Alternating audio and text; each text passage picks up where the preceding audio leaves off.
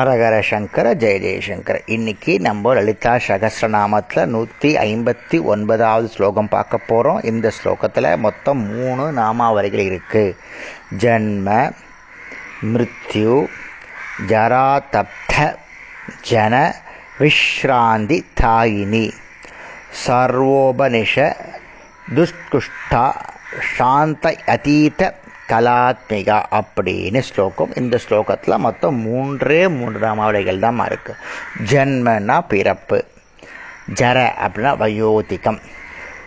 மிருத்யூனா இறப்பு.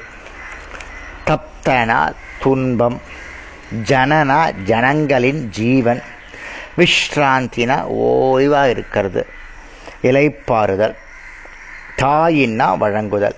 ஜன்ம மித் ஜரா தப்த ஜன விஷ்ராந்தி தாயினி. ஒரே ஸ்லோகம் ஒரே நாமாவளி. ஜீவன்களுக்கு பிறப்பு இறப்பு மூப்பு என்ற சுழற்சிகளிலிருந்து ஓய்வு அளித்து சாந்தி அருள்பவல் அர்த்தம். ஜன்மம் பிறப்பு இறப்பு மூப்பு இவைகளால் நன்கு தகிக்கப்பட்ட ஜனங்களுக்கு இந்த துக்கங்களை கலையும் ஓய்வுகளையும் தெளிவான ஆத்ம சுகத்தையும் தருகிறாள்.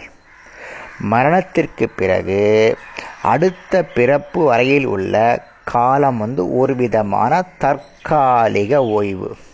மறுபிறப்பு இல்லாமல் முக்தி அடைந்து நிரந்தரமான ஓய்வு. ரெண்டையும் திருவிழா அதாவது ஒரு பர்த் ஆகி ஒரு கேப் விட்டு இன்னொரு பர்த் அதுக்கு பேர் நம்ம ஏற்கனவே பார்த்துருக்கோம். இது ஒரு விதமான மோட்சம். இன்னொன்று நம்மளுடைய டெத்து முடிஞ்சு பகவான்கிட்ட அப்படி போய் சேர்ந்துட்டு மறு மறுபிறப்பே இல்லை. அதுக்கு பேரும் ஒரு விதமான மோக்ஷம். இந்த ரெண்டுத்தையுமே அம்பாள் திருபவாள் ஒன்று இறந்த பிறகு திருப்பு பிறப்பு இன்னும் இறந்த பிறகு பிறப்பே இல்லை. இந்த ரெண்டு விதமான மோக்ஷத்தையும் அளிக்கக்கூடியவள் இந்த லலிதாம்பிகை அப்படின்னு அர்த்தம். சர்வன எல்லாமும். உபனிஷத்துன உபனிஷத்துக்கள். உத்குஷ்டான அறிவித்த எல்லா உபனிஷத்தங்களாலும் பிரகடனப்படுத்தப்படுபவள். எல்லா உபனிஷத்துகளிலும் சிறப்பாக உறங்க கூற புறக்க கூறப்பட்டவள். அதாவது ஆத்மாவை அத்வைத்தமான பிரம்மத்திடம் சேர்த்து அஜானத்தை அதிலிருந்து உண்டாக்கும் எல்லாவற்றையும் நாசம் செய்வதால் உபனிஷத் என அழைக்கப்படுகிறாள். சாந்தின அமைதி. அதீத அப்பாற்பட்ட கலானா கலை.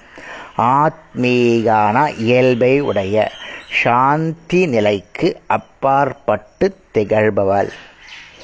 பஞ்சபூதங்களின் கலைகளில் ஆகாயத்தின் தத்துவமான கலையாக இருக்கிறாள்.